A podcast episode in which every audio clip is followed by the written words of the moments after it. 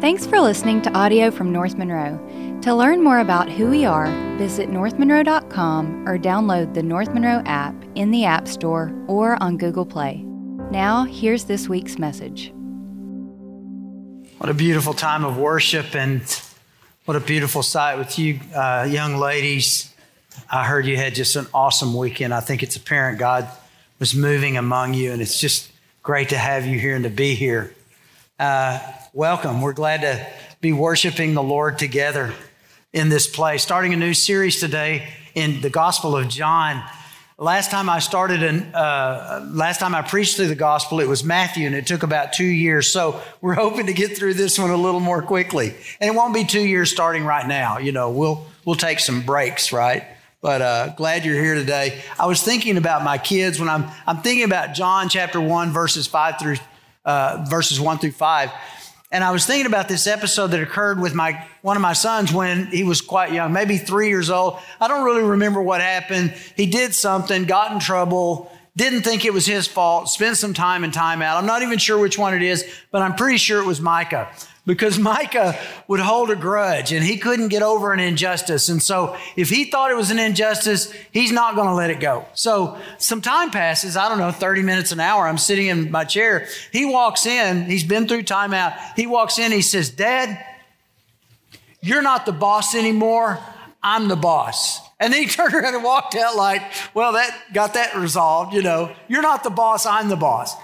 And as I think about the majesty of God and the sovereignty of God, those things that we're going to look at this morning, that idea comes back to me because I've never said that in those words to the Lord. I've never articulated it quite that way. And yet through my actions, my behavior, there are many times where I've said to God, "You're not the boss, I'm the boss."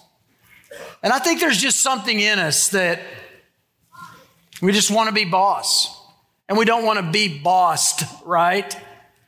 And yet when it comes to who God is and the sovereignty of God, I think it's so important for us to realize who's really in charge. And this is why the sovereignty of God is such an important doctrine. Stanley Toussaint, Bible teacher that I deeply respect, said that he believes the sovereignty of God is the second most important doctrine behind the doctrine of justification. And I've thought about that for a long time in my life, and I think he was wrong in that, because I think the sovereignty of God is really the most important doctrine in the church. Because you can't understand salvation, justification, all those things until you understand the authority of God over your life. I mean, think about salvation. What is salvation? It's coming into a right relationship with God, right? It's that point where I admit that I'm sinful and I receive the gift of grace that Jesus Christ poured out on the cross. But if I don't believe in the sovereignty of God, if I don't believe in the lordship of Christ, then what is sin? He says, you need to repent of your sin. And I say, well, I don't believe in that. So what is sin? And if I don't believe in the concept of sin, then why would I need a Savior? And why would I want to be justified because of all of that? It's all tied together. If I don't understand the authority of God, then how do I submit to authority? How do I submit to the authorities that God has established in my world today? The government and teachers and parents and people who have been given responsibility over your soul. And again, don't you see that that's where we are today? And it all goes back to the sovereignty of God. How can I make sense of pain and hurt? You know, if I don't believe that God is sovereign and has a plan over my life, then life's just a drag and then you die, and kind of the mantra of the modern age. How can I make sense of life? You know, how does my life have purpose? And here's a really important one. If I don't believe in the sovereignty of God, then how do I determine ethics, morality, and what's right and what's wrong? I mean, without an authoritative word from a sovereign Lord, then my morality and my ethics and my sense of right and wrong are basically derived from however I woke up that morning, whatever mood I'm in, right? And that's what you see. Turn on The View, turn on Oprah, or any of these modern ideas of what society and morals and ethics should be. And that's pretty much what you hear. You know, as long as you don't hurt someone else, just be true to yourself and love yourself and do what your heart tells you to do. And, you know, we'll all applaud your heroism in that, you know. And that's where we live today. If I don't believe in the sovereignty of God, why would I value you as a person? If I don't understand the value God places on life, why would I think there's any value in your life? Francis Schaeffer said this years ago. He said, if a man is not made in the image of God, nothing then stands in the way of inhumanity. There's no good reason why mankind should be perceived as special. Human life is cheapened. We can see this in many of the major issues being debated in our society today. Abortion, infanticide, euthanasia, the increase of child abuse and violence of all kinds, pornography, the routine torture of political prisoners in many parts of the world, the crime explosion, and the random violence which surrounds us. Now, Schaeffer wrote these words in the 80s, but man, they were prophetic and coming true in our world today. There is no value over human life. If I don't understand that I'm made in the image of God, then why would I value your life? And why would you be important? In fact, these things are shaping and shifting the morals and ethics of our world today. I don't know if you saw it recently, but the United Nations came out with a statement that they no longer think that it's a bad thing for adults to have sexual relationships with small children. True story. Infanticide is now the new thing to be embraced in this insane world that we live in. And so I think the sovereignty of God becomes the primary doctrine within the church. I have to understand who God is so that I can understand how I relate to him, how I relate to you. And I think this is why when God gave Moses the Ten Commandments, the first one was, I am the Lord your God. You shall have no other gods beside me. In other words, I get first place because I am first and preeminent. And I think this is why when John wrote his gospel, he starts out by creating this really profoundly powerful statement on the sovereignty of Christ. He doesn't do what Luke did, and tell the beautiful story of Mary and Joseph coming from Galilee down to Bethlehem. He doesn't do what Matthew did and talk about, the three kings and the gifts and all that stuff. Man, he wades right into it. And he doesn't so much tell a historical narrative as he nails down who Jesus Christ really is. And so let's pick up his book. We're going to start in John chapter 1, go through the first 5 books this morning. First of all, it's written by John. He's the Apostle John, one of the 12 disciples. But beyond that, Jesus had 12, and then he had 3. John and James and Peter. And he took those 3 to the Mount of Transfiguration. He had special time with those guys, teaching them even beyond what he taught the others. And so John was not only a disciple, he was one of the inner 3, and not just the inner 3, but he was called the disciple whom Jesus loved. So he was more beloved of all the disciples, which is interesting. John's name doesn't occur in the whole Gospel of John. Isn't that strange? It's all through the book of Matthew. It's all through the book of Luke, all through the book of Mark, but it doesn't show up at all in John because in his humility, he doesn't draw that attention to himself. The only time he's referenced is the disciple whom Jesus loved. And love was very much a theme of who John was. He was loved by Jesus and he was a lover. He had this sensitive, loving spirit. And you see the nature of that love throughout his gospel. For God so loved the world, John 3:16. And those themes run through all of his writing. The Gospel of John was only one of the things he wrote that showed up in the New Testament. He also wrote 3 what we call epistles. Now, epistles are not the wives of the apostles, okay? An epistle is a formal letter. Only in this case, they weren't formal. They were just letters. 1st, 2nd, and 3rd John. And the whole idea of love just is a recurring theme there. You see it even in the book of Revelation that John wrote, just this constancy of love. And I think it really identifies who he was as a man. I think in part, the tenderness came not only from his nature, but I think also from his upbringing and background. He came up with a harsh father. Here's the scene when he was called to be a disciple. He and James, his brother, were in a fishing partnership with Peter and Andrew on the Sea of Galilee. And the head of this fishing business, they had multiple boats, multiple servants. It was a big deal. And the head of this business was a guy named Zebedee, who was James and John's daddy. Later on, after their disciples, Jesus walks up and says, follow me and I'll make you fishers of men. And the Bible says they dropped their nets and followed Jesus. And so Zebedee's standing there and He loses his four best hands. He loses the future of his business. These are the guys who were going to take over when he was in retirement. So what does Zebedee do when he sees his boys walk away? Well, later on, Jesus is naming, giving a second name to his disciples, and he calls James and John the sons of thunder.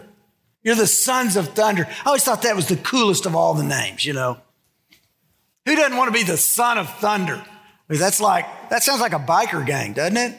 Sons of thunder. And I always thought that identified James and John, but then I realized they weren't called thunder. They were the sons of thunder.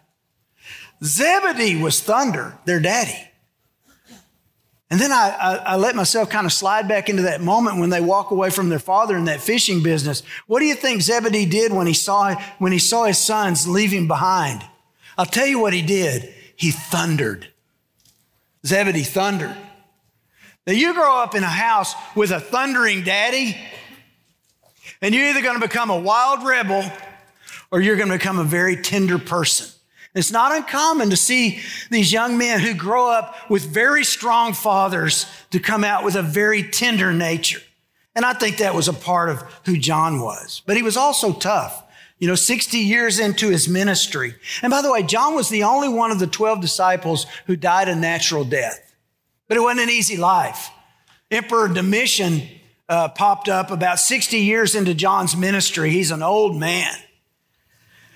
And he decided he was a traditionalist in Rome. He wanted to go back to all the Roman gods. And so he decreed to kick out all the Jews from the city of Rome and to sort of excise them, almost like an Adolf Hitler thing in Nazi Germany. Get rid of the Jews. And of course, at that time, the church was so closely identified with the Jews that the church enjoyed that same persecution.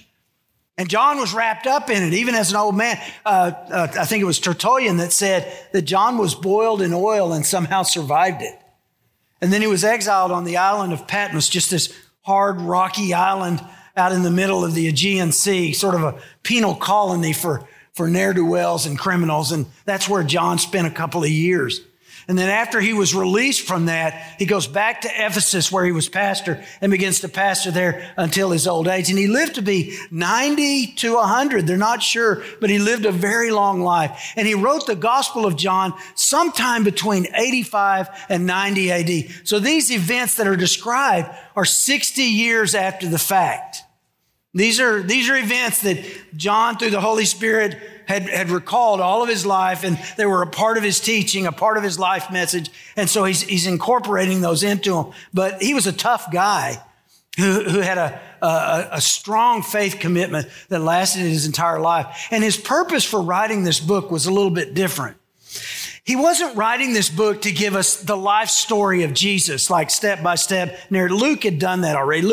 Dr. Luke said, I'm going to research all this stuff out. I'm going to give you the chronology in order. John didn't care at all about chronology. He just wanted to take those stories that had often been overlooked in the other three gospels. See, those other gospels were widely disseminated in the church. People were very much aware of them. They were reading them. So he's filling the gaps with those stories that were unique that John had. But at the same time, his main focus and the central focus of this book is to bring people to a saving knowledge of Jesus Christ. Look at John 20, verse 31. But these things have been written so that you may believe that Jesus is the Christ, the Son of God, and that believing you may have life in his name. Ray Steadman said, it focuses on the central fact of Christian faith. Christianity is not a philosophy. It's about a person. And John's purpose was to lift up the person of Jesus. And so that's what we see in John 1. So let's start there. John 1:1. In the beginning was the Word. It's such a powerful statement. In the beginning was the Word. And the Word was with God. And the Word was God. Of course, this is a nod to Genesis 1:1, where he says, in the beginning, God created the heavens and the earth. He's saying he existed before the beginning. Jesus, don't get it in your head that Jesus started in Bethlehem. He was pre-existent before the beginning of time. You know what's interesting? In both Genesis and John, the word "the" does not occur. It doesn't say in the beginning. In both cases, it just simply says, in beginning. There wasn't a specific beginning. There wasn't the beginning. It was just in beginning. In other words, before the dawn of time, before anything was, he was. And that means that he existed before the beginning. Jesus did not begin at Bethlehem. Bethlehem is where the pre-existent Christ took on human form. And so you see in this, Genesis is the story of beginnings, but John is going to be a story of new beginnings. At the first beginning, man was born. At the second beginning, man was reborn. And notice it says he was the Word. That word is logos. Clearly, John is writing to the non-Jews. There's no genealogy in John. That would have been meaningless to non-Jews. He doesn't use terms like son of David and things like that, because those ideas would have made no sense at all to the Romans and the Greeks. Instead, he starts with a very Greek idea, logos, for the Greek. And you gotta kind of wrap your head around the way the philosophy of Plato was. But Plato had this idea that the real is what's not seen, and what you see is not really the real. And so in Platonic philosophy, what you don't see, the spirit world, is the dominant reality. And what you do see is sort of a bad reflection of that. And so a philosopher is one who is, if you're in a movie theater and everybody's facing one way, looking at what's not real, the philosopher is the one that stands up and sees what is real and looks behind him. And this is in play in the idea of the logos, the real. You see, a word is the expression of an idea or thought. And so it is the thought that has now been expressed. And this is what John's trying to drive us to. He's trying to get us at. He's trying to see that Jesus was the perfect expression of what was really real. In fact, if you'll dip down to verse 9, and we'll get there next time, you're going to see that John calls him the true light coming into the world. But it's really not the true light. That word true is aletheia in the Greek, and this is a little bit different word. This is alethanos, and it means the real light. That Jesus was the reality of who God really is, and in coming to the world. In verse 14, we'll see it next time. And the Word became flesh. So that whole Platonic idea is, if you're trying to wrap your head around, think about the movie Matrix. That's a Platonic idea. And the idea is that what everybody's experiencing is some manufactured AI, which is kind of scary, some AI experience, but the real experience is quite different from what you're seeing in your life. And the point of John writing this is so that you would know that Jesus is really the real thing. And so it comes down to this. The Word of God represents the real expression of the perfect God. Jesus was the Word of God. He spoke the words of God that became the Word of God. The words of God that Jesus spoke became the Word that you hold in your hand and read.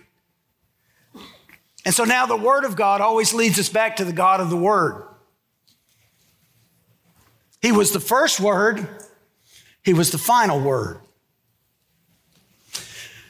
And John says he was both God and with God and was God. The Word was with God and the Word was God. In other words, same but different. We have no equivalency of this. This is talking about the Trinity, and we try to describe it a lot of different ways. Some people say, well, the Trinity's like an egg. You know, you got the shell, and you got the white, and you got the yolk. Yeah, but each part of those is very different from the other. And so that doesn't really capture it. So some people say, well, Jesus is like water. And, you know, when it's in a liquid state, it's one thing. When it's in a frozen state, it's ice. And when it's in an overheated state, it's vapor. But that doesn't get it either, because whether it's vapor or ice, it's still H2O.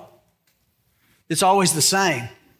And the idea here is that it's same but different. There's no way to express that in any other way. And yet this idea has been in play from the beginning. You go back to Genesis chapter 1, verse 26, and God in creation says, let us make man in our image. And notice the pronouns there. Let us make man in our image. What's wrong with that? The pronouns are plural.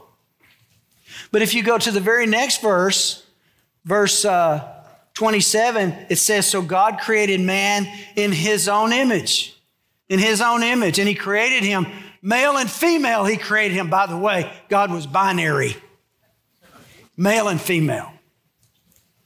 But notice the pronoun there, in his image, it's singular. Now, there's a feature in Hebrew that theologians call plural majesty. And it's the idea of using a plural to express an individual's idea, kind of like when a king would say, we. But I think there's more to it than this. I think this is one of those Old Testament shadows that is pointing to something that would become a reality and understood in the New Testament. And let me show you something else. Deuteronomy chapter 6, verse 4. It says, "Hear, O Israel, the Lord is our God, the Lord is one." That's called the Shema. It means hear. And this was so important because the Jews were rabidly monotheistic. That is, they believed in only one God, and they were unique from all of the people living around them. Everybody else was plural gods, polytheistic, multiple gods. Look at the Egyptians. They had gods everywhere. The Canaanites had gods everywhere. Everybody did. The Jews had one God, and it became central to their idea. In fact, the Shema was recited in the morning prayers and the evening prayers, and it always concluded the day of Yom Kippur with that statement, "Hear, O Israel, the Lord is our God, the Lord is one." But there's an interesting thing, even in that profound statement of monotheism, because the word Lord there in the Hebrew is Yahweh. It's the divine name for God. When Moses said, "Who do I tell them you are?" He says, "Tell them Yahweh," which means I am. It's the word for Lord. We translate it Lord, God. That's the God of the Old Testament, the given name of God, Yahweh. And it's singular. But you see that other word, the Lord is our God. That's another word for God. That's Elohim. And Elohim in that case is plural. It's the plural for Eloha.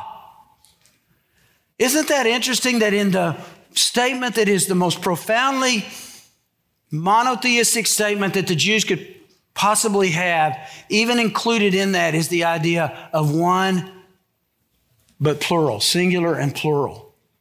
In other words, he was the same but different. And there's no way to describe that. From the very beginning, there was this strange, inexplicable nature of God, plural and singular all at once. And John describes it this way. He was God and he was with God. You say, well, how does that make sense? There's no way for it to make sense in the way we think. But let me just say this again, okay? If your idea of God fits between your ears, it's too small. God ain't gonna fit between your ears. And the idea of Trinity is too big for us to understand. It says he was co-creator, verse 2. He was in the beginning with God. All things came into being through him, and apart from him, nothing came into being that has come into being. He's co-creator. He wasn't made. He made stuff. It's hard to understand with the immensity of the universe, especially with these new telescopes they have. They're seeing billions of galaxies, and it's like God has to be bigger and greater than that. And what's weird is if he was Lord of creation, then why have we made him so small? You see, we keep making Jesus small. We keep shrinking Jesus. We want him to be small. You know, it's kind of like that irreverent scene out of Ricky Bobby and Talladega Nights, you know, where he wants the baby Jesus. Everybody wants a baby Jesus. Why do they want a baby Jesus? Well, it's not threatening. He's not going to boss you. He's not going to tell you what to do. We want a Jesus that's small because we really want to treat him like he's some sort of personal servant or good luck charm. I don't really want the God of creation in my life. I really want a good luck charm that I can sort of lean on when things don't go the right way. You know, I read this recently. Michael Jordan, the great basketball player, he believed that his college basketball shorts were his good luck charm. And he wore his basketball shorts from college underneath his longer bull shorts his entire career. Every game he played, he had his college basketball shorts on underneath his bull shorts. See, that stuff's free. You don't get that anywhere else. You just come here and just get it for free. And you're gonna look at old film of Michael Jordan now, and you're gonna look at it totally different, aren't you? And I thought about that, and I thought, that's how people want to treat Jesus. They want him to be their lucky shorts and put them on under the rest of their clothes. Don't really want anybody to see it. Don't really want anybody to know about it. But if I get into a bind, I want to know I got my lucky Jesus on. Jesus won't let you do that. He made the universe. He made it out of nothing. He didn't just make everything. He made it out of nothing. Ex nihilo is the Latin term, out of nothing. It reminded me of a story that this scientist was talking to God, and he was kind of full of himself. He said, you know, God, we've learned so much. We can do everything you can do. God says, well, can you make life? And he's like, yeah, we can make life. So, okay, here's a contest. You make life. And the scientist goes, you're on. And he walks over and he starts gathering up some dirt. And God says, wait a minute, get your own dirt. See, he didn't just make you. He made the dirt that made you. But the bigger point, coming back around to it, is he's really, really big and powerful and in control. And look at the next verse. He brings life and light. Verse 4, in him was life, and the life was the light of men. And this, to me, speaks to our love. See, I can somehow wrap my head around the creator God who creates the whole universe. I can somehow get to that. My struggle is, if he's that big, how could he know me? You know, I'm back to Psalm 8, and I'm back to David on the hillside. He says, when I consider the heavens and the work of thy fingers and the moon and the stars which thou hast ordained, what is man that you would take thought of him? And yet here he is saying that he brought life and light to us. That Jesus knows the very hairs of your head, they're numbered. And so what we're left with is this staggering complexity of the Creator combined with this stunning intimacy of the Savior. Verse 5, the light shines in the darkness, and the darkness did not comprehend it. And that word, I don't know why they translated that comprehend, New American, everybody else translates it overpower or conquer. And that's really what the word means. Light, the darkness can't drive out the light. Light always drives out darkness. One time I went to Mark Twain's cave up in Hannibal, Missouri, and they walked us back. You know, Becky and Tom got lost in and all that stuff. And they walked us back to the very back of that cave, and they turned out the lights, and it was staggeringly dark, like thick. The darkness sat on you. It was so dark. You couldn't see anything. And then the guide lit a candle, and the whole room lit up. And I thought, isn't that interesting that no matter how dark it is, the smallest light will illuminate and drive out darkness. And I think that's exactly what this metaphor really came to me. So here's the point. What do we take from all this, and how does it apply to my life? I want to say two quick things and we're done, okay? First of all, we need to rediscover the majesty of Jesus. This is why John is so refreshing in John 1. What he's saying is, Jesus isn't going to fit in your pocket, and he has no desire to be your lucky charm. He doesn't exist to serve you. He's Lord. You exist for him. I hate to go back to it all the time, but Rick Warren, in the opening line of his book, The Purpose-Driven Life, it says, it is not about you. You will never understand the sovereignty of God until you understand that it's not about you. And you will never understand how it's not about you until you understand the sovereignty of God. And when you realize it's about him, then as Henry Blackaby says, I look for him working in my life. It's about his purpose, and I seek to join him in what he's doing. But to do that, I've got to understand how big he is. I can't do that with the baby Jesus. Isaiah 6:1. In the year of King Uzziah's death, I saw the Lord sitting on a throne lofty and exalted, with the train of his robe filling the temple. Seraphim stood above him, each having 6 wings. And with 2 he covered his face, and with 2 he covered his feet, and with 2 he flew. And one called out to another and said, holy, holy, holy. That word means separate, distinct, unique. Holy is the Lord of hosts. That word Lord is Yahweh. The whole earth is full of his glory, and the foundations of the thresholds trembled at the voice of him who called out, while the temple was filled with smoke. But look at his reply. Here's Isaiah the prophet. Then I said, woe is me, for I'm ruined, because I'm a man of unclean lips, and I live among people of unclean lips, for my eyes have seen the King, the Lord of hosts. That ought to be your reaction. When you really understand the sovereignty of Christ, your reaction should be, woe is me, For I'm a man of unclean lips, and I live among a people of unclean lips. Because when I understand the sovereignty of God, we must submit to the authority of Christ. That's the second thing. I thought about my 3-year-old son, and he walks in and he says, Dad, you're not the boss anymore. I'm the boss. And then he storms out. Can you imagine what life would be like if he actually was the boss? What a chaotic, horrific world I would live in. Some of you parents are letting your 3-year-olds be the boss. And they're turning into little dictators who will ultimately grow up to be barbarians. Your calling is to introduce them to the sovereignty of God and the authority He has granted you to teach them how to be civilized. But if you don't do that and we take control, then we're going to have barbarians in the streets. Seems like that's already happening. I can't forget how big and powerful He is and how weak I am. He's sovereign, I'm not. And so my job is simply this, to do whatever He says. Stop being boss and do what He says. Is He calling you to salvation? You know, salvation's a humbling thing. It's a gift of God, but it's humbling because I have to say, there's sin in my life that I can't handle. And I've got to, before everybody, say, I need something greater than myself, and His name is Jesus. And I've got to be willing to say, God, I release control and I receive You as my Lord. Is He calling you to peace?